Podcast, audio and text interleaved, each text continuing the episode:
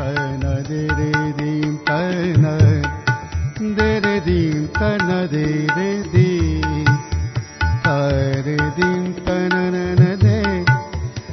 They तन तन नमस्कार उज्यालो रेडियो नेटवर्कको कार्यक्रम श्रुति सम्वेकबाट प्राविधिक साथी सशिन्द्र गौतमसँगै म अच्युत घिमिरेको स्वागत छ।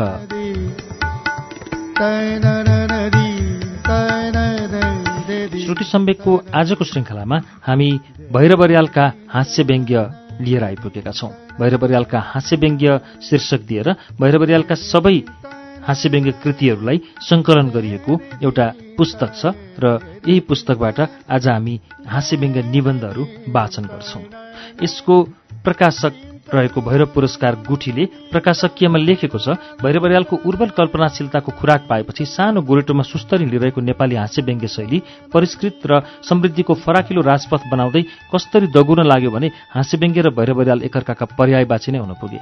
भैरवीय चमत्कृतिको पोषणमा हुर्किएर लहलहाउँदै नेपाली हास्य व्यङ्ग्य मौलाउन थाल्यो। अर्यालको अद्भुत सिप देखेर उनका अग्रज हास्य व्यङ्ग्य स्रष्टाहरू चमत्कृत भयो भने समकालीनहरू मन्त्रमुग्ध हुँदै भैरवीय व्यङ्ग्य बाँडमा रमाउन लागे। भैरवबाट प्रेरित भएर थुप्रै प्रतिभा हास्य व्यङ्ग्यमा लागेर फुलेर फक्रिए। तर यथार्थ के हो भने भैरवरियालको निधन भएको यत्तिका वर्षपछि पनि उनलाई उछिन्ने अर्को प्रतिभा नेपाली हास्य व्यङ्ग्य क्षेत्रमा देखा पर्न सकेको छैन। अर्याल यस्ता बेजोड प्रतिभा थिए भनेर प्रसिद्ध समालोचक साहित्यकारहरूले स्वीकारेका छन्। भैरवरियालको पहिलो हास्य व्यङ्ग्य सङ्ग्रह काउकुती वासुदेव शर्मा लुइटेलले दुई हजार उन्नाइस सालमा प्रकाशित गरेका हुन्। काउकुतीले लुइटेललाई कस्तरी कुतकुतायो भने हास्य व्यङ्ग्यका पुस्तक छाप्न उनले कौवा प्रकाशन नै खोले। भैरवका काउकुती गलबन्दी इतिश्री र दश अवतार कौवा प्रकाशनबाट प्रकाशित भएका हुन्। जयबुढी चाहिँ रत्न पुस्तक भण्डारले दुई हजार बाइस सालमा निकालेको हो। लेखक भैरवरियालको जन्म विक्रम सम्मत उन्नाइस सय त्रियानब्बे साल असोज पाँच गते कुपण्डोल ललितपुरमा भएको थियो भने उहाँको निधन विक्रम सम्मत दुई हजार तेत्तिस साल असोज उन्नाइस गते गोकर्ण काठमाडौँमा भएको थियो। आज हामी भैरवरियालको कृतिहरूलाई वाचन गर्ने क्रममा सबभन्दा पहिले जयबुढी सङ्ग्रहबाट वाचन गर्दैछौ ब्रह्माको प्रयोगशालाबाट।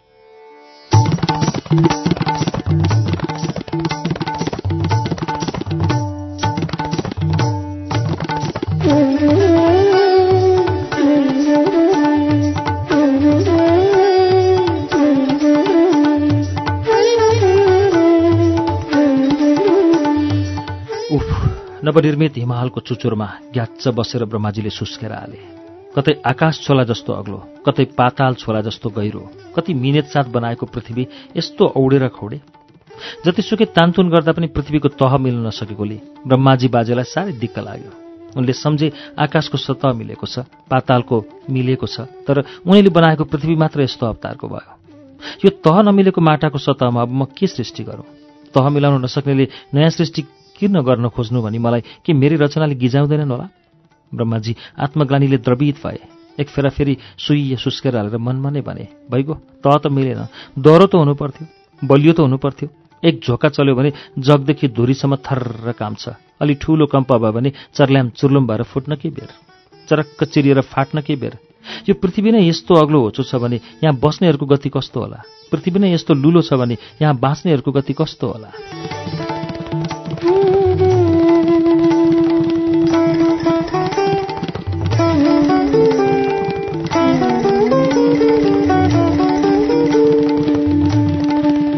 आफूले बनाएको घर बाङ्गो टिङ्गो र कमजोर देखेर खिन्न भएको डकर्मीले चाहिँ आफ्नो चित्र बिग्रेर हताश भएको चित्रकारले चाहिँ अथवा आफ्नो आविष्कार खोजे जस्तो नहुँदा उदास भएको वैज्ञानिकले चाहिँ आफ्नो सृजना स्वरूप पृथ्वीलाई लक्ष्य गर्दै ब्रह्माजीले भने धिक्कार होस् तर निकै बेरपछि चुलीमा चलेको हिमाली हावाले बुढा ब्रह्माको विरक्तिको मन शान्त भएर आयो आत्मसमन भयो। अनि उनलाई लाग्यो ठिक छ यो पृथ्वी यस्तै होस् त नमिलेकै होस् चुरो धर्मरायकै होस् तर म यस्तो प्राणी बनाउँछु जोसँग विवेक हुन्छ। बुद्धि हुनेछ र बर्कत हुनेछ। उसको नाम राख्नेछु मान्छे। अनि यो तह नमिलेको पृथ्वीलाई त्यही मान्छेले सम्म पार्नेछ जग बलियो पार्नेछ। अनि यसैमा स्वर्गका सम्पन्नताले सिँगारेर मेरो सृजनात्मक धोको साकार गर्नेछ। हो साँच्ची म मान्छे बनाउँछु। प्रबल र प्रबुद्ध शक्ति र शिवको समन्वय गरी म आफूभन्दा उम्दा उत्तराधिकारी मान्छे बनाउँछु। ब्रह्माजी आफ्ना सिहत दारी मुसार्दै एकपटक मुस्कुराए अनि जुरुक्क उठेर ओर्लिए बेसीतिर।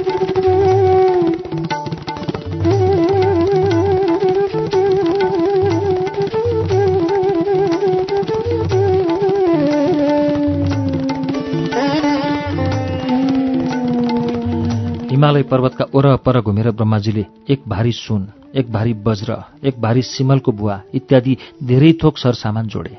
अब उनले बनाउनु थियो मान्छे। उसले उनको तह नमिलेको पृथ्वीलाई सम्म पारी मिलाउन सकोस् अनन्त अनन्तसम्म त्यही सतहमा सृष्टिको श्रृङ्खला शाश्वत राख्दै नेतृत्व दिन सकोस्। सुनका लाप्सा पिड्दा पिड्दै उनलाई शङ्का लाग्यो। मान्छे त बनाउन लागे। कथम कदाचित प्राण भर्न सकिएन भने? बरु एउटा सानो परीक्षण गरी हेरौँ। अनि त्यहीँ छरिएको धुलो धालो एकमुठी उठाएर उनले पानीमा मुछे। त्यही हिलोमा एउटा छहरा काटकुट पारी जोर खुट्टा जोर पखेटा र चुच्चासहितको एउटा प्राणी बनाए। जिउभरि भुवा टाँसटुस पारी सुनतामा पगालेको झोलमा एकपटक रङ्गाइदिए उनको रचना साँच्चै विचित्रको भयो ब्रह्माजी आफैलाई पनि हाँसो उठ्यो। तर अचम्म मान्नुपर्ने केही थिएन किनभने गमला बनाउनुभन्दा पहिले चक्र ठिक छ कि छैन भनेर जाँच्नलाई कुमालीले एउटा छन्दन बन्धको घैँटो बनाई हेरे जस्तै प्रयास थियो यो ब्रह्माजीको। त्यसैले त्यस जीवनको चुच्चो र पिँ दुवैतिरबाट उनले प्राण फुकिदिए। फुक्दा फुक्दै पखेटा फटफटाउँदै जन्तु एक फेरा बेसरी चिच्चायो कुखुरी कहाँ? ब्रह्माजी मुसुक्क हाँसे प्राणदान दिन सक्छु भन्ने कुरामा उनलाई पक्का विश्वास भयो।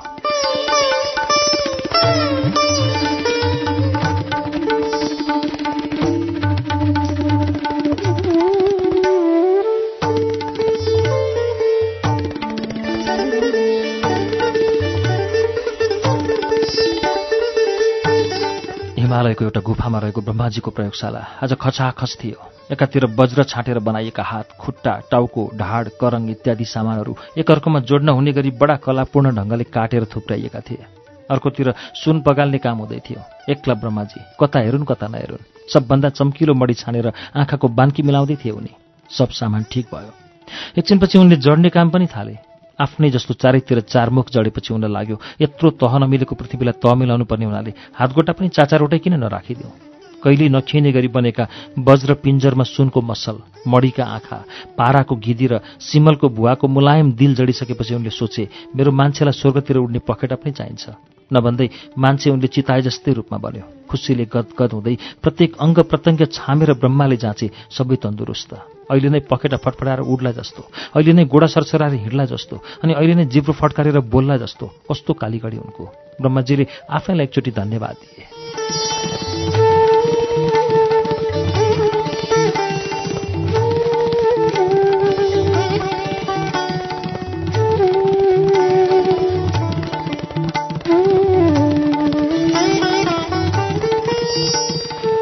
एकछिनपछि नवनिर्मित मान्छेको प्रतिमालाई गुफाको दैलामा ठडाएर अङ्ग अङ्गबाट उनले प्राण भरे। अब मान्छे पुरा भयो ब्रह्माको धोको पुरा भयो। उनलाई खुसीको सीमा रहेन। अब एक फेर बोलाइ पनि हालौँ न भनी खुबै बात्सल्यपूर्ण स्वरमा उसित फर्केर ब्रह्माले बोलाए मान्छे बाबु ए मान्छे बाबु। तर मान्छे बोलेन। स्वर अझ ठुलो पार्दै उनी चिच्चाए फेरि ओ मान्छे तैपनि ऊ बोलेन। ब्रह्माको निधारमा चिटचिट पसिना आयो। हातखुट्टा पग्लिए। उनले बनाएको त्यति राम्रो मान्छे त्यति बलियो मान्छे चुइक्कसम्म बोलेन हरे।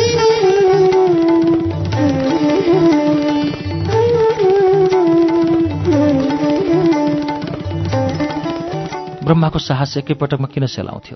भोलिपल्ट उनका प्रयोगशालामा अर्को मूर्ति ठडियो तर अघिल्लाको सुनको मसल थियो भने यो थियो त्रिमुखी उस्तै भव्य। तब अलि हलुका मूर्तिलाई गुफाको आँगनमा उभ्याएर ब्रह्माले बोलाए मान्छे बाबु ओ मान्छे बाबु। फेरि उसका तिनै मुखबाट कुनै आवाज निस्केन। दोस्रो प्रयोग पनि विफल हुँदा ब्रह्मा साह्रै हतासिए आफ्नो प्रयोगशालामै आगो लगाएर जाउँ तपस्या गर्न भन्ने झोक पनि उनलाई उठ्यो। ग्याच्च बसेर सोही सुस्केर हालेपछि उनलाई लाग्यो अब एकपटक इस्पातको पिञ्जरामा तामाको मसल राखेर प्रयोग गरी हेरौँ न। अबको पालीमा पखेटा सखेटा पनि नजड्ने। मुख पनि अघिल्तिर र पछिल्तिर दुईवटा मात्रै राखिदिने। उनको ठहर भयो। त्यसै बमोजिम भोलिपल्ट तेस्रो प्रयोग स्वरूप तामाको मान्छे ब्रह्माको अगाडि उभियो। उसै गरी ब्रह्माले प्राण भर्दै बोलाए मान्छे बाबु ए मान्छे बाबु मान्छे अहिले पनि बोलेन।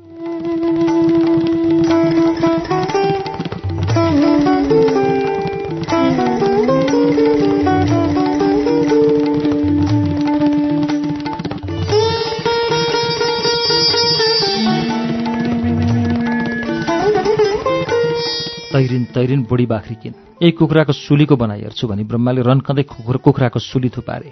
सुन चाँदी गालेको अगेनाबाट अलिकति खरानी झिकेर त्यसैमा मुछे अनि मामुली काठको एउटा औडे खोडे अस्थि पन्जर ठिकठाक पारेर त्यही मिस्कट हिलो थोपर थापर पारी अर्को मूर्ति ठडाए। एकाएक लल्याक लोलुक हुने हात खुट्टा एकापट्टि मात्रै मुख आङभरि झुस टाउकोमा जगल्टा मुख र आँखाको माझमा बडो चुच्चिएको नाक साँच्चै मूर्ति अकबरी खालको भयो। छ्या कस्तो विरूप मूर्ति। यस्तो पनि मान्छे होला। एकातिरबाट सास भर्दै गयो अर्कोतिरबाट फुसुसु फुस्कला जस्तो। कस्ता कस्ता बोलेनन्? अब यो झ्याउ बोल्ला त। ब्रह्माजीलाई आफ्नो चौथो प्रयोगदेखि साह्रै घृणा लाग्यो। जस्तो औडे खौडे पृथ्वी उस्तै औडे खौडे मान्छे। मिल्छ त मिल्छ नै। धन्य ब्रह्मे बुढा तेरो दारी पनि अब सिनित्त खौरेरै मान्छेलाई बकस्तिए भयो। उनी आफै आफैलाई गिज्याउन थाले। कथम कदाचित यो विकृत मूर्ति बोलिहाल्यो भने अर्को एउटा जोडा पनि बनाइदिन्छु र प्रजननको शक्ति दुवैलाई आधा आधा पारेर बाँडिदिन्छु। अनि झन रमाइलो हुन्छ। मान्छे छुसी सिङ्गो हुँदाहुँदै पनि आधा हुन्छ। त्यसो भए आफूलाई फेरि मान्छे बनाएर नि झमेला पनि पर्ने थिएन। इत्यादि सोच्दै ब्रह्माले त्यो कार्टुन मूर्तिमा प्राण भरे।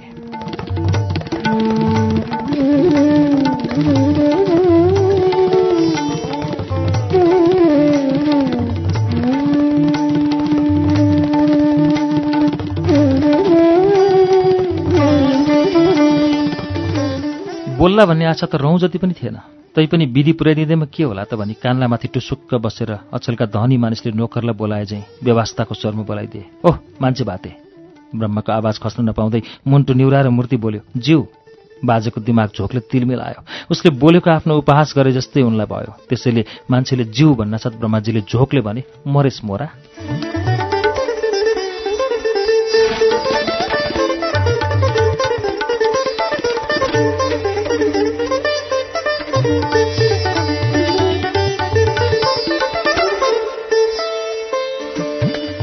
अब भएन के। उसले त कुखुराको सुली र खरानीले बनेको कार्टुन मूर्ति मान्छे। त्यसमाथि मर्ने शराब पायो भने कता पृथ्वीको सत्ता मिलाइदेला भन्ने ब्रह्माजीको सपना। कता यस्ता गाइजात्रे रचना।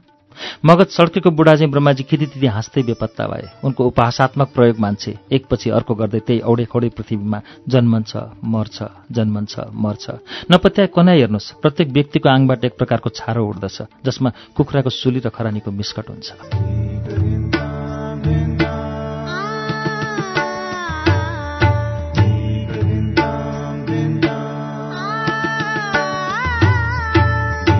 भैरवरियालको निबन्ध शीर्षक थियो ब्रह्माको प्रयोगशालाबाट। यो भैरवरियाली विक्रमसम्म दुई हजार बिस साल वैशाखमा गोकर्णमा लेख्नुभएको नेपाली लोककथामा आधारित हाँस्यव्यङ्ग्य निबन्ध थियो। अर्को हाँस्यव्यङ्ग्य निबन्ध पनि हामी भैरवरियालको यसै पुस्तकबाट लिँदैछौँ। शीर्षक छ महापुरुषको सङ्गत।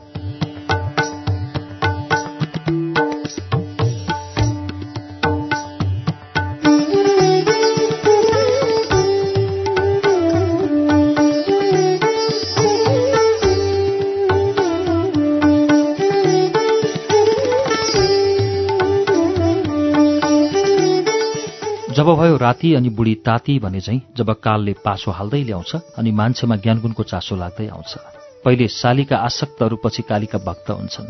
पहिले खन्तीराजमा बदनामी कमाएकाहरू पछि सन्त महाराज भई रामनामी गुन्न थाल्छन्। संस्कारै यस्तै छ संसारै यस्तै छ। त्यसैले आफू पनि उस्तै। साठी नपगुन्जेल पाठीको घिच्रो पनि निमटियो लाठीको तिग्रो पनि चिमटियो। कसैको घाँटी अठ्याइयो त कसैको गाँठी जिप्ट्याइयो कतै जोर हात लम्काइयो त कतै सोरै भाइ झम्काइयो। जब आँट मर्दै र दाँत झर्दै आयो अनि बल्ल घट्टमा घाम लाग्यो। ए महापुरुषको सङ्गत त गर्नै पर्ने। मर्ने बेलामा बुढाबाले भनेका थिए अरू थोक नसके पनि महापुरुषको सङ्गत त गरेछ है बाबु। ज्ञानगुण पाइन्छ स्वर्ग जाइन्छ।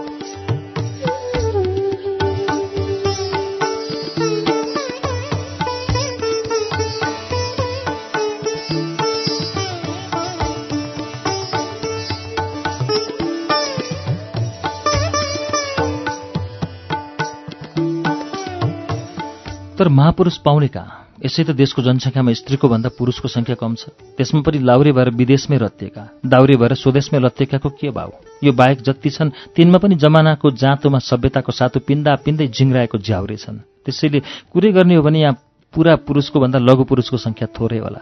महापुरुषको त कुरै छोडौँ। तैपनि पहिले हरेस खाएर त भएन। त्यसैले एक बिहानै टौवामा कौवा नबास्दै गौवाको बासी पानीले पूजा भुजा चाम चुम पारेर निस्के म महापुरुषको सङ्गत गर्न। Thank you.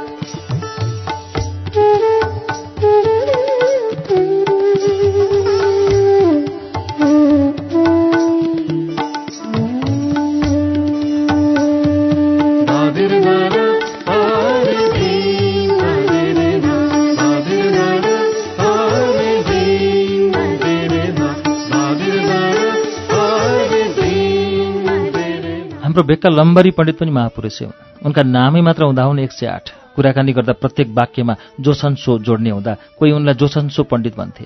घिउ चिनी बिनाको खाना बोसीको दाना भन्ने उनको सिद्धान्त भएकाले कोही भन्थे उनलाई घिउ चिनी बाजे। यस्तै दाँत उछिटेकोले केटाकेटीहरू दन्तोरे बा भन्थे त खुट्टो अलिक खोच्याउने हुनाले ठिटाठिटीहरू भन्थे खुन्तोरे बुढा। जसले जे जे भने पनि उनी थिए धर्मशास्त्रका नम्बरी पण्डित। जर साहेबका खोपीदेखि बाख्रे बुढीको झोप्रासम्म सबै उनका जजमान सबैका उनको सम्मान। त्यसरी श्री श्री गणेश आएन म। मैले पनि तोकेँ उनकै दलान।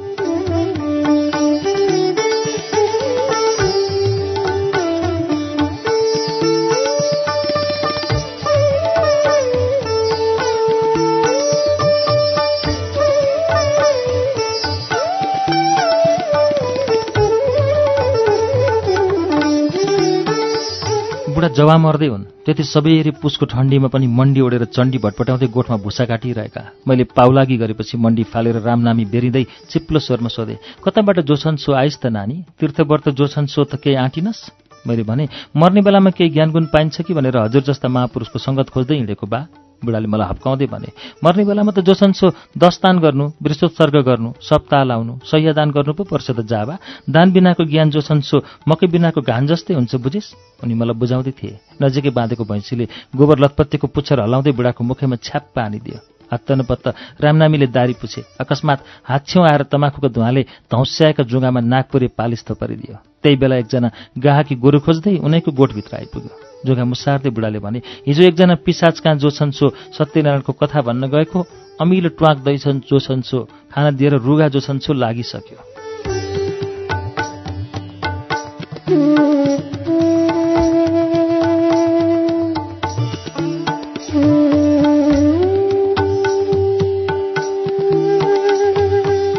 गाकीले तिनजेल गोरु हेरिसकेकोले मोलमलाई चल्न थाल्यो। बुढाले एकैचोटि कुरा सिद्ध्याउन खोज्दै भने शास्त्र जो छन् सो बाहुनले गाई गोरु जो छन् सो नबेच्नु भनी लेखेको छ। त्यसैले पचास दिन्छौ भने लैजाऊ नत्र म गोरु बेच्दिनँ।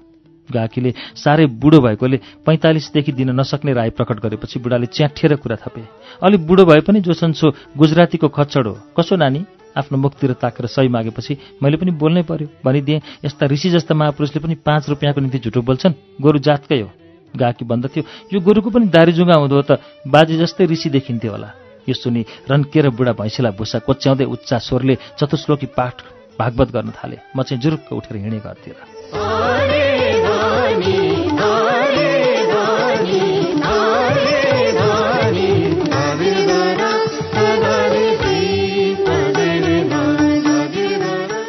ढुङ्गो खोज्दा देउता मिले चाहिँ सच्चा महापुरुष त आफ्नै पिँढीमा पो प्रकट भएका रहेछन्। सोझो मनले चिताएपछि त चिता म पुर्याउँछु भन्छ अरे दैवले नत्र त पशुपतिपुरका स्वामी मेरो झुक्रामा कसरी प्रकट हुन्थे? उनका पनि नाम त थुप्रै थिए। सन्तान नभएका आइमेरा सन्तान हुने जन्तर बान्धमा प्रख्यात भएकोले धेरै उनलाई सन्तानगिरी भन्थे। तर कोही चाहिँ बाली उठाउन घर घर हिँड्ने हुँदा फटफटानन्द भन्थे त कोही पार्टी प्रचारमा गाउँ गाउँ चार्ने हुँदा चटपटानन्द पनि भन्ने गर्थे। वास्तवमा उनको सक्कली नाम थियो स्वामी सद्गुणानन्द शास्त्रोपाध्याय उनको खानकी जग्गाको सानो टुक्रा आफूले पनि कमाएकाले आफ्नो त साक्कै तल्सिङ पनि। महापुरुष प्रकट हुनको कारण खोतल्दै थिए। उनले बोलीको कुरा झिकेर आफैलाई अपार्न थाले बा। आङमा गेरुवा रेशम हातमा बेरुवा औँठी लगाएका महामात्मालाई मैले तिर्नुपर्ने पाँच पाथी धानको त्यत्रो मोह। तैपनि मैले आफ्नो मनको बफ भएँ ज्ञानको निम्ति रोएँ अनि आफ्ना महापुरुषार्थहरू उनले मलाई निकै सुनाए। एउटा मोहीले दुई पाथी कोदो बुझाउन ल्याएको थिएन अरे उनको पालो घरैमा गएर त्रिशुल चखाइदिएपछि थुरथुर कामेर भोलिपल्ट ल्याएर। एकपटक सेटका उनले यस्तरी गीताको प्रवचन गरेर कि त्यो प्रवचन सुन्दा सुन्दै मुग्ध भएर एउटी आइमा उनको काखैमा लड्न आइपुगे यसबाहेक उनले कतिपल्ट आफ्नो हातमा आइसकेको मन्त्री पद छोडेर जनताको सेवा गर्न गुठी बिर्ता सम्वर्धन परिषद खोलेको र आगे साल जिल्ला पञ्चायतको चुनाव लडेर आफ्नो संस्थाको अधिवेशन गर्न आँटेको कुरा पनि बताए।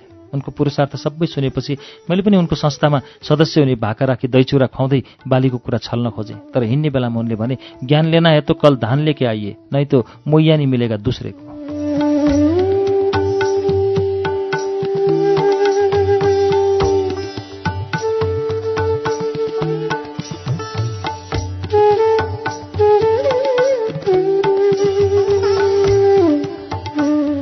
यसरी दुईतिरबाट निराश भएपछि मैले निश्चय गरेँ गोपगुरुकै गोडा किन नसमातौँ? सक्कली महापुरुष पनि पो त राधाको चाहिँ सिउँदो रुक्मिडीको चाहिँ अलख टुप्पीमा अत्तर जुङ्गामा कलप गलामा सिक्री गालामा फा गुरुजीको पहिरन धोती र दोसल्ला। कलीमा जन्मेर मात्रै अलि लीला बढ्न सकेन द्वापरमा जन्मेका भए कृष्णमाथिका उपर कृष्ण हुन्थ्यो होला हाम्रा गोपी गुरु दरबारै भने उनी उनको कुटीमा पुगेपछि आफू त वृन्दावनमा पसेको मुसो जस्तै अक्क न बक्क भए। अघिल्तिर कन्या साथमा सद्वा पछिल्तिर संयौँ बुढी र विधवा राखेर गोपी गुरु सुनाउँदै रहेछन् गोपिनीको चिरहरण। मैले सम्झेँ एउटी आइमै मान्ने हामी त पुरुष कहिन्छौँ भने यतिका आइमाईले पत्याएका गोपी गुरुलाई महापुरुष नभन्ने को? पुराण सकिएपछि गुरुको चरणार बिन्दमा आफ्नो अभागी पुरपुरो टेकाउँदै मैले भने म एउटा ज्ञानको भोको महापुरुषको सङ्गत गर्ने धोको लिएर आएको छु हजुर। पुराणका भेटीघाटी बटुलेर पोको पार्दै गुरुले भने लौ सधैँ यहाँ आएर भक्त भक्तिनीको सेवा गर्नु। गुरुको आज्ञा पाउनासाथ एउटी भक्तिनीले मुज्याएको फरिया दिँदै मलाई भनिन् यति पछारेर ल्याइदिनुहोस् त बुढाबा मलाई जङ चलिसकेको थियो तैपनि सुनेको नसुने गरेर चलिदिए। अनि मलाई लाग्यो जसको धनधान्य उही सर मान्ने जाउँ कालु साउ कानै ऊ पनि त एउटा महापुरुषै हो।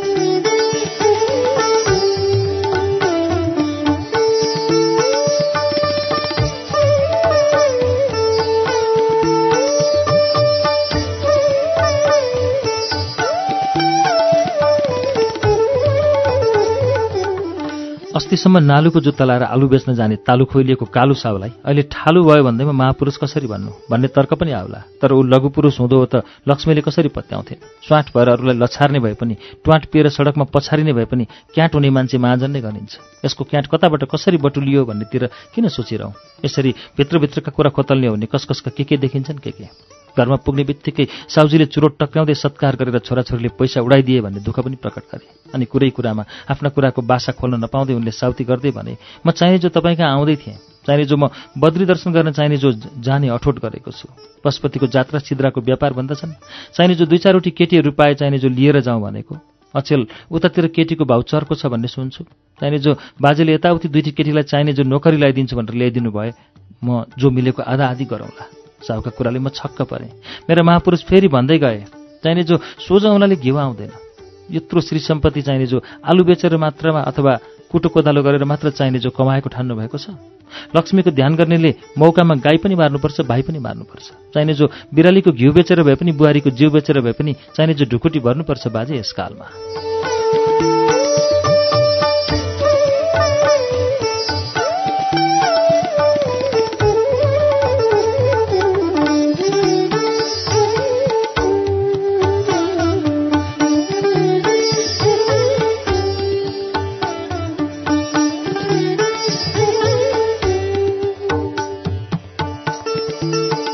साहुका एक कुराले झन् विरक्ति आए मलाई। अनि सोचेँ अब यस्ता थोत्रा थोत्री केलाउन नलागौँ भाइ। खोजौँ जमाना अनुसारको महापुरुष। यही विचारले रातभरि गम्दा गम्दै महापुरुष ठहरिन गए मिस्टर डेहाल बाउ।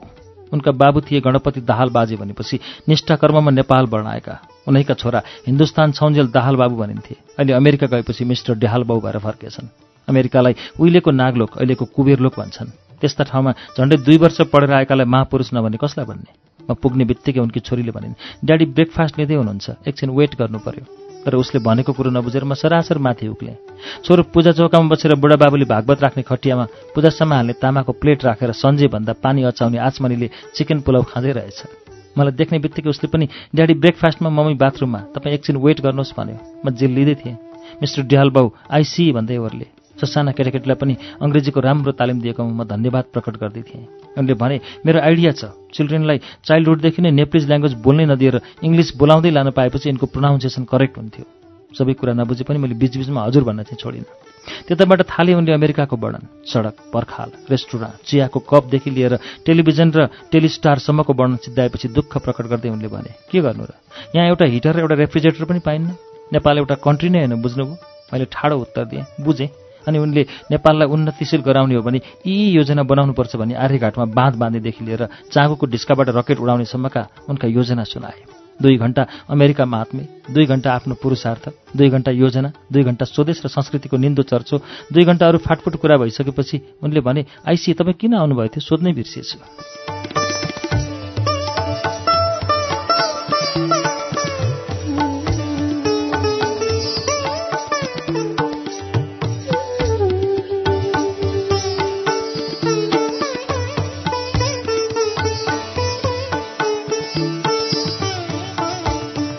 त्यही बेला उनकी नयाँ दुलैले चिया ल्याइहालिन्। फेरि चल्यो दुलैको परिचय। किनेर कसरी ल्याइयो भन्ने विवेचना। उनी रहेछन् इन्डो अफ्रिकन केटी। पहिले कता एयर होस्टेस थिइन् पछि पहिलो लबरले धोका दिएकोले कुनै कुन चाहिँ थर्ड क्लास होटलमा बसिरहेकी। देशी दुलै भएकीले एउटा धम्मर दोषको छोरो नाफा पनि आएको रहेछ उनलाई। यी सबै कुरा सुनेपछि आधुनिक महापुरुषको सङ्गत पनि ज्ञानगुणकै हुने रहेछ भने ठानी आफ्नो कुरो नखोलिकन म फर्केँ। फर्कदै थिएँ नयाँ सडकमा हातसम्म आइपुगे चरी चुच्चे काजी। अघि महापुरुष खोज्न मान्छे पशुपतितिर जान्थे। अचेल नयाँ सडकमै जस्तो खोजे उस्तै मान्छे पाइन्छन्। झन् उनको त स्थायी अस्थायी दुवै ठेगाना नयाँ सडक भनिदिए पनि हुन्छ।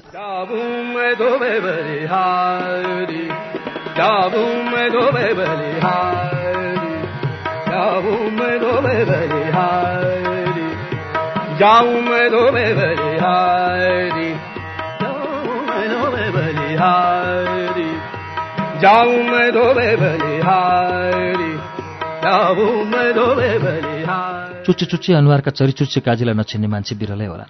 उनी के हुन् त भन्दा के होइनन् त भन्ने प्रश्न पहिले उठ्छ। नेता होइनन् भनौँ कतिवटा पार्टीको प्रचार मन्त्री चलाइसके। अभिनेता होइनन् भनौँ चारवटा नाटकमा विदूषकको पाठ खेल्ने हुने कवि होइनन् भनौँ कवि सम्मेलनमा उनकै डाँको ठुलो। विद्वान होइनन् भनौँ। जुन बेला भेटे पनि उनी ट्युसनमा जान लागेको भन्छन्। यति मात्र होइन बुझेकडमा उनी यतिसम्म थिए कि बटुटोलदेखि लिएर गुच्चाटोलसम्म कसकसका घरको हालत के छ कसकसको ल्याकत के छ सबै उनलाई सधैँ कण्ठस्थ। बोलकड यति थिए कि आफू बोल्न लागेपछि बिगेको रेडियो चाहिँ चार घन्टासम्म एकनाश भटपटाइरहन्थे। अब यस्तो बहुमुखी प्रतिभा सम्पूर्ण मान्छे भेट्टाएपछि म अर्को महापुरुष खोज्न कहाँ कहाँ गइरहँ भन्ठानेर मैले भने ओहो काजी म तपाईँलाई खोज्दै हिँडेको। काजीले फुरुक्क परेर भने लौ त उसो भए एक कप चिया खुवाउनुहोस्। गङ्गाजलले सूर्यलाई अर्घे भने चाहिँ महापुरुषलाई एक कप चिया को नखाउँदो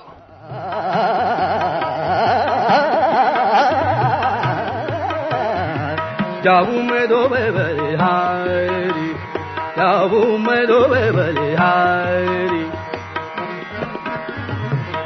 रेस्टुरेन्टमा पुगेपछि उनले चिया मात्र होइन चाउचाउ चमचम चप चिकन आदि चौध थोकको अर्डर गर्दै गफ छाँट्न थाले। आफ्नो साइकलको ट्युब पड्केकोदेखि लिएर हिरोसीमामा अडुबम पड्केको गफसम्म छाँटिसकेपछि उनले भने तपाईँले किन भेट्न खोज्नुभएको कुन्नी?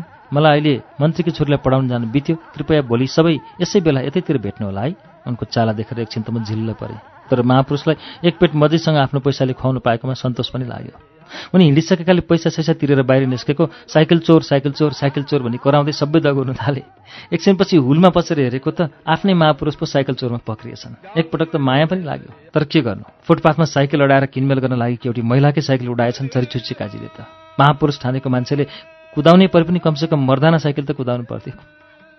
हेर विचित्रता भन्ने सम्झँदै आधा रातमा घर पुगेँ। अघिपछि भएको भए त्यस बेलासम्म भात कुहाए बापत बुढी पन्यु लिएर झम्टिन्थ्यो होला तर अहिले त महापुरुषको सङ्गतमा लागेको उसलाई थाहै थियो नि।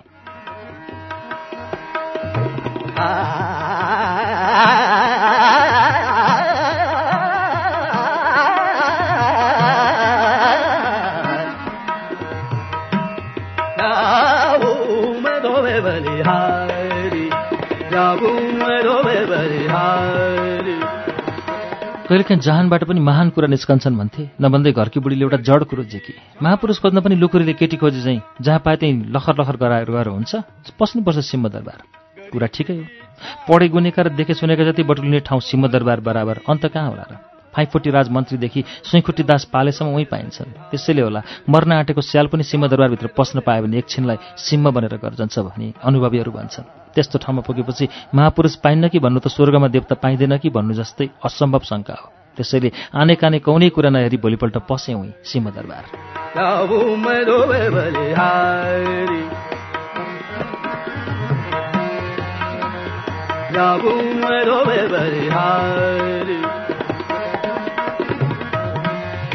पस्न त पसिहालेँ तर कता कता। सरदार साहेबको दारीमा पसेको जुम्रा चाहिँ घरि यता घरि उता गर्दा गर्दै आधा दिन त्यसै बित्यो। अलकापुरीमा कुन देवता कुन जनता भने चाहिँ सबै बढी बढी मानका टेबल अगाडि राखी गजबक र गणेश चाहिँ गजक्क परिरहेछन्। अब कुन चाहिँ महापुरुषलाई समात्ने हो?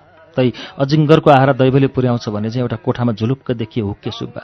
हुन त उनी अहिले सुब्बा मात्र होइन सुब्बाभन्दा माथिको उपर सुब्बा भइसकेका छन्।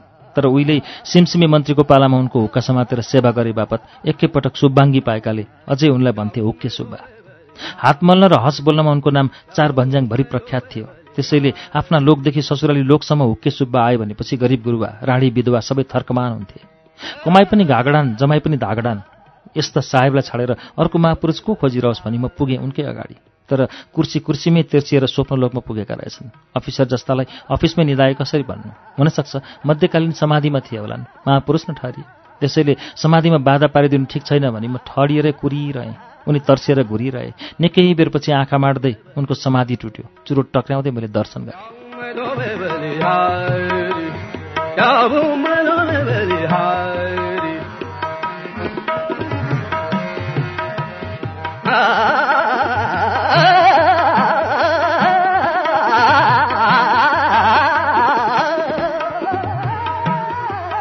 उनले मलाई नचिनेका त होइनन्। तैपनि महापुरुषले जो पाए उसलाई कहाँ सम्झिराख्छन् र? सबै नाउँ गाउँ सोधे। मैले नाली बेली लगाइदिएँ। आल्पिनको दाँतको लुई कोट्याउँदै उनी भन्न थाले कहाँ भन्नुहुन्छ तपाईँको? मन्त्र चलाउने ल्याकत र हिम्मत भएको मान्छेलाई तपाईँको दर्जा परिरहेछ चाहन्छु नि। त्यसैले तपाईँको काम गर्ने जाँगरै चल्दैन। त्यसपछि सात सालदेखि सोह्र सालसम्मका कुन कुन मन्त्रीले उनलाई कस्तो कस्तो स्याबासी दिए भन्ने बेली वृत्तान्त सुनाउँदै साहेबले फेरि भने के गर्नु? तपाईँको जागिर सरकारी भए पनि तपाईँको समस्या छ तरकारीको। आफूले तपाईँको नमिठो खाइएन। अचेल त झन् काउली साउली भए दुई मुठीको जाउली रुच्छ। साग भए तपाईँको भाग बस्न पनि मन लाग्दैन। यो भूमिका छाटिसकेपछि उनले भने तपाईँको घिउ अलिकति किन्न पाए हुन्थ्यो। उनी भन्दै थिए चारको घन्टी लाग्यो। दुवैजना उठ्यौँ। त्यताबाट ढोकामा नआइपुग्दै एउटा पिउनले आएर उनलाई चिठी टक्रायो। चिठी हेर्ने बित्तिकै बिचरा कालो निलो मुख लगाएर डङरङ्ग लडे बरन्डामै। पछि पो थाहा पाइयो तहबिलको पैसा मासेर तबेला बनाए बापत उनलाई भ्रष्टाचारको पुर्जी आएको रहेछ।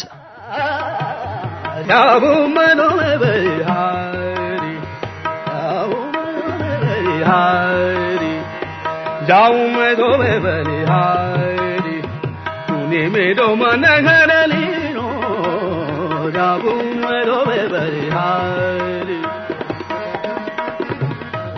दरबार पछि पनि घरबार बसे पनि फसादको दशा उत्तिकै। त्यतिका महापुरुष भेटाउँदा पनि चित्त बुझाउन नसक्दा मलाई एक दिन झट्ट लाग्यो। म स्वयं पनि त एउटा महापुरुष हुँ। नभए महापुरुषको यो धुइधुइती खोज किन चल्थ्यो अनि मन बल्ल शान्त भयो। यहाँदेखि बिहान उठ्ने बित्तिकै यी प्रसिद्ध आठ महापुरुषहरूको मैले पाठ गर्ने गरेको छु। तपाईँहरूले पनि नबिर्सनु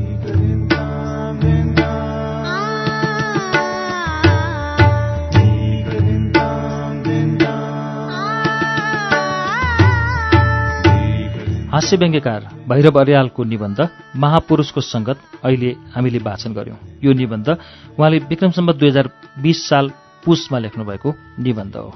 यसै सङ्ग्रहबाट भैरव अर्यालका अरू निबन्ध लिएर केही बेरमा आउनेछौँ। उज्यालो सुन्दै गर्नुहोला।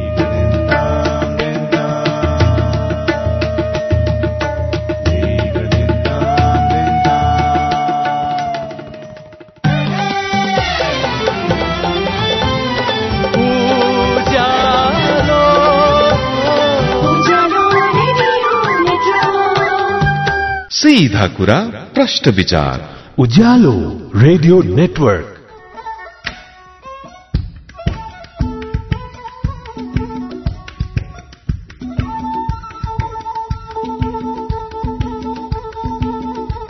कार्यक्रम श्रुति सम्वेकमा तपाईँलाई फेरि स्वागत छ। श्रुति सम्वेकमा हामी आज भैरव बरियालको हास्य व्यङ्ग्य संग्रहबाट हास्य व्यङ्ग्य निबन्धहरू सुनिरहेका छौं। अब हामीले सुन्ने निबन्धको शीर्षक छ अन्तर्राष्ट्रिय व्याकुता सम्मेलन।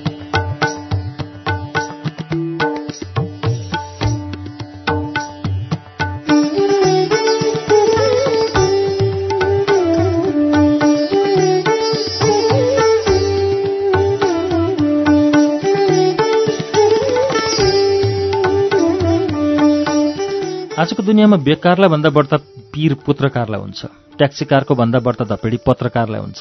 त्यसमाथि पनि कसैले पत्रकारिताको आफ्नो दैनिक टन्ट टार्न पत्रकारिताको पेसा लियो भने त्यसको जीवन कति टाटेपाङ्रे होला आफै सोच्नुहोस्। त्यसमाथि पनि अझ आफू चाहिँ त दिनभर झ्याङपाला साइकलको भरमा पत्रकारिताको सेवा गर्नुपर्ने र साँझ सबेर प्याङ टकटकाएर पत्रकारिताको मेवा चाट्नुपर्ने नेपाली पत्रकार। त्यसैले मेरो दिमाग रात दिन यसरी चम्चकमकाइरहन्छ मानौ मस्तिष्कको पर्दामा कुनै सिनेमाको रिल घुम्दैछ। एक सेकेन्ड विश्व नेताहरूको निरस्त्रीकरण भाषण सम्झन पुग्छु त अर्को सेकेन्ड बेलुकालाई जोड्नुपर्ने उसिनाका राछन् एकछिन जेनेभा सम्झौता त अर्को छिन पुत्र र पुत्रकी महतारीको सम्बन्ध विच्छेद। कुरो तात्तातै हो अस्ति मात्रको। अखिल नेपाल परिवार समस्या समाधान सम्मेलनको रिपोर्टिङ सकेर म घर फर्कँदै थिएँ कमल पोखरीको किनारमा एउटा बच्चा रोए जस्तो लाग्यो। निकै बेर त आफ्नो साइकल चुइकेको होला भन्ने ठानी मैले वास्तै गरिनँ। पर पुगेपछि पो देखियो एउटा युवती परिवार समस्या समाधान गर्दै रहेछन्। हलिदो भन्ने चिनेपछि किन कोटाइरहने भन्ने विचारले म अघि बढ्दै थिएँ तर उनको अभागले हो कि आफ्नै अभागले हो मेरो साइकलको ट्युब यस्तरी पड्किदियो। मानौ आफ्नै टाउकामा बम पड्के जस्तै गरी। हत्तनपत्त पोको झ्यासमा फ्याँकेर पुलुक्क हेरिन् उनले मैतिर। आँखा जुत्नासाथ मैले उनलाई चिनिहालेँ। पोहोरका वर्ष इन्टरनेसनल फरवार्ड लेडी कन्फरेन्समा भाग लिन जाने प्रतिनिधिमण्डलको नेतृत्व उनले गरेको र देशका केटाकेटीको सेवा गर्न जिन्दगीभर अविवाहिता रहनेछु भनी उनले अस्ति मात्र रानी पोखरीको डिलमा प्रवचन दिएकी थिइन्। त्यसैले उनलाई म जस्ता पत्रकारले नचिन्ने त कुरै रहेन। तपाईँलाई थाहै छ पत्रकारले कति देखेको कुरा लेख्न पाउँदैन कति लेखेको कुरा देख्न पाउँदैन। देखेको जति सबै लेख्न पाउने हो भने अखबारहरू खालि किचाकिच थिचाथिच रिसारिस इखाइख बिसा बिसा इत्यादि खबरले भरिन्थे। लेखेको कुरा सबै देख्न पाउने हो भने सुधारै सुधार विकासै विकास मित्रतै मित्रता आदर्शै आदर्श साँच्ची मान्छेको दुनियाँ देवताको जस्तो देख्न पाइन्थ्यो। त्यसैले उनको त्यो समस्या समाधानको पुरुषार्थपट्टि आधुनिक पत्रकारले किन ध्यान दिने?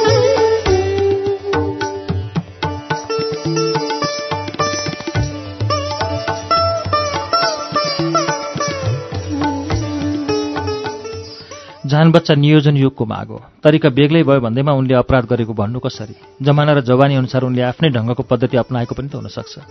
अलि ओर आउँदै थिएँ एउटा झल्याङमुलुङ परेको मान्छेलाई रोमनले हपार्दै रहेछ।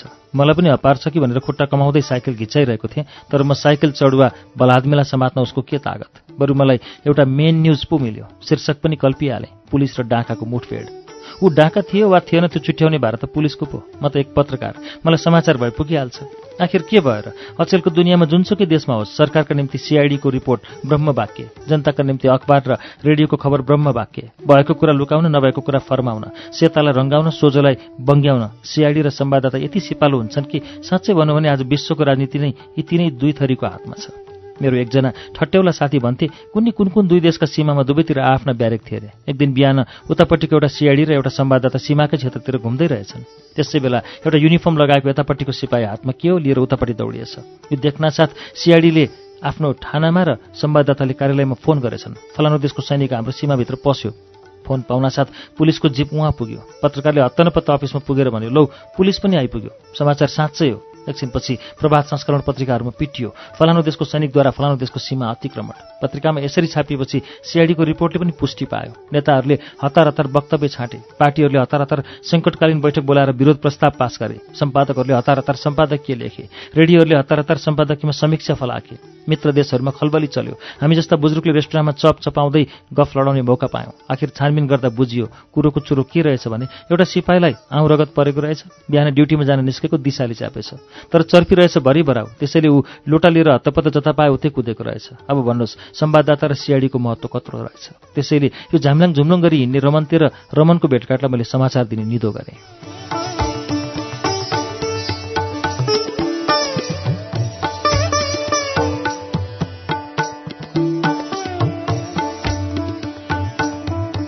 आज बिहान दाउरा गुइठा वितरण सम्मेलनमा विभिन्न विद्वान तथा प्रतिनिधिले दिएका भाषणहरू पनि मैले लेख्न भ्याएको थिइनँ। त्यसैले अब अकरम बकरम सबै एकैचोटि भकुरम भनेर हतार हतार बसेँ बाकसमाथि। पुत्रकी महारानीलाई अर्डर गरेँ। लौ मलाई अहिले भातसात खाने फुर्सद छैन। एक चिरेम अमिलो तमाखु ल्याइदेऊ।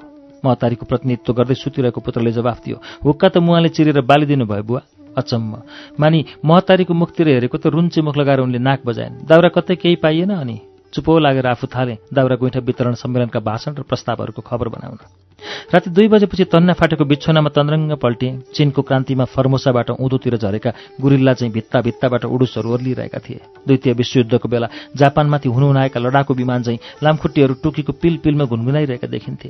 मेरो सोचाइको रफ्तार भोलिका कार्यक्रमको रूपरेखा र रुटिन खिच्दै थियो। छ बजे स्वास्थ्य मन्त्रीद्वारा सफाई आन्दोलनको उद्घाटन दस बजे माछा पोखरीको शिलान्यास साँझ भारतीय भवनमा नेपाली कविहरूले गोष्ठी अमेरिकन दूतावासमा हिमाली फिल्म प्रदर्शन बेलायती बैठकमा परराष्ट्र मन्त्रीको राजकीय भोज भानुभक्तको शालिग्ने र रविन्द्र जयन्ती ओहो कस्तो व्यस्त कार्यक्रम। यो व्यस्तताभित्र कति गुदी छ यो कसले सोचोस्?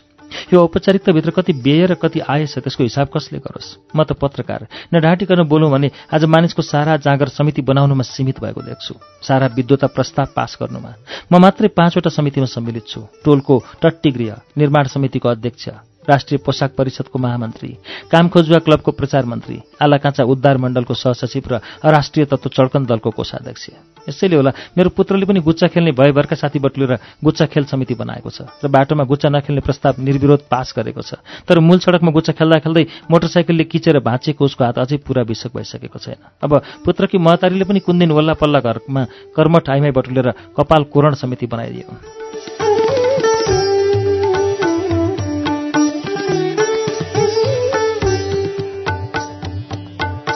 Thank you. तर समिति सम्मेलन भाषण र प्रस्तावलाई मन नपराउने म त्यति साँगुरो विचारको असभ्य होइन। बिसौँ शताब्दीको जल्दो बल्दो आधुनिक मान्छे मान्छेमाथिको पत्रकार प्रतिदिन रकेटले साँगुरिँदै ल्याएको र पकेटले फराकिँदै लगेको आणुविक युगको कर्णधार। त्यसैले मेरो दिमाग फेरि एकपटक भूत भविष्य र वर्तमानका विश्वव्यापक सारा सभा सम्मेलन समिति र अधिवेशनतिर सरेर कुद्न थाल्यो अनि लामखुट्टे बाबुको ओजस्वी भाषण सुन्दा सुन्दै म त कता कता पुगेछु। अन्तर्राष्ट्रिय भ्यागुता सम्मेलनमा जहाँ मूल ढोकामा भ्यागुताभन्दा ठूला अक्षरमा लेखिएको थियो इन्टरनेसनल फ्रग्स कन्फरेन्स।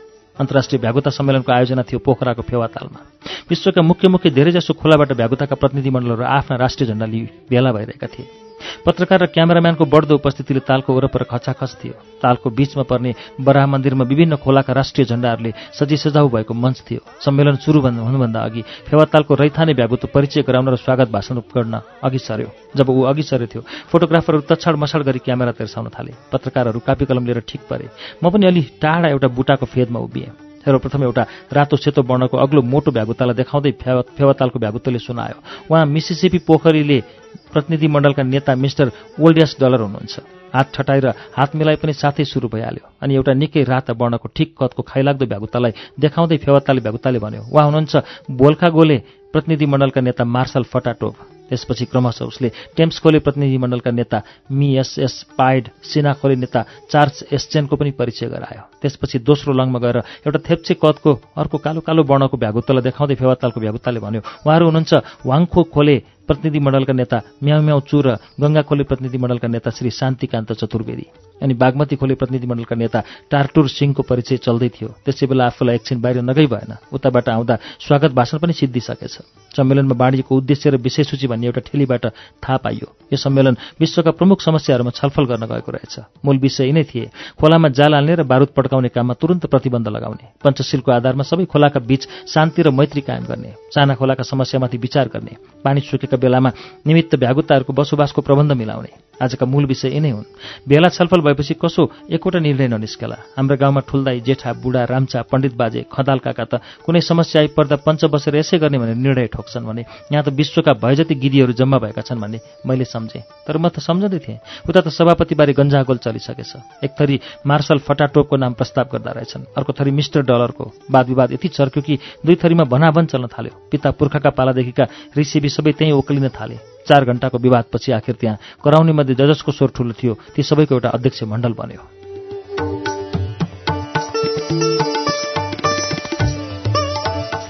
यता चर्काचर्की चल्दै थियो उता मुक्कामुक्की चलिसकेछ। ए के हो यो भन्दै म आत्तिएर भाग्न खोजेँ। अर्को एउटा बुढो पत्रकारले भन्यो धत्तरी बाबु भ्यागुताको भाषामा पञ्चशील माने पाँच मुक्का हो? नभन्दै ऊ कसलाई झुक्क्याउने ऊ कसलाई मुक्क्याउने गर्दा गर्दै सर्वत्र मुखीका आवाजदेखि केही सुनिएन। त्यसैबीच मार्शल फटाटोप र मिस्टर डलरको कुस्ता कुस्ती चल्न थाल्यो। कहाँको बारुद पड्काउने समस्या कहाँको विश्व शान्ति।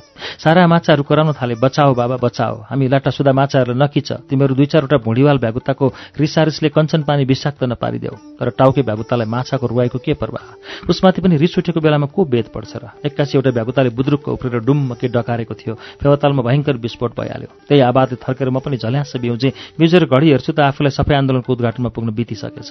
आँखा अगाडि भ्यागुता सम्मेलनको अलौकिक दृश्य नाचिरहेकै थियो। तर के गर्नु?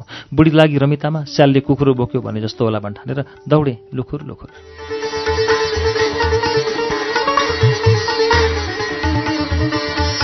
अन्तर्राष्ट्रिय व्यागुता सम्मेलन शीर्षकको यो निबन्धसँगै भैरवरियालका निबन्धहरूको वाचन आजको श्रुति सम्वेकमा यति नै। अर्को दिन अर्को कुनै गद्दी लिएर आउनेछौँ। प्राविधिक साथी सचिन्द्र गौतम र म अच्युत घिमिर विदा चाहन्छौँ। नमस्कार शुभरात्री।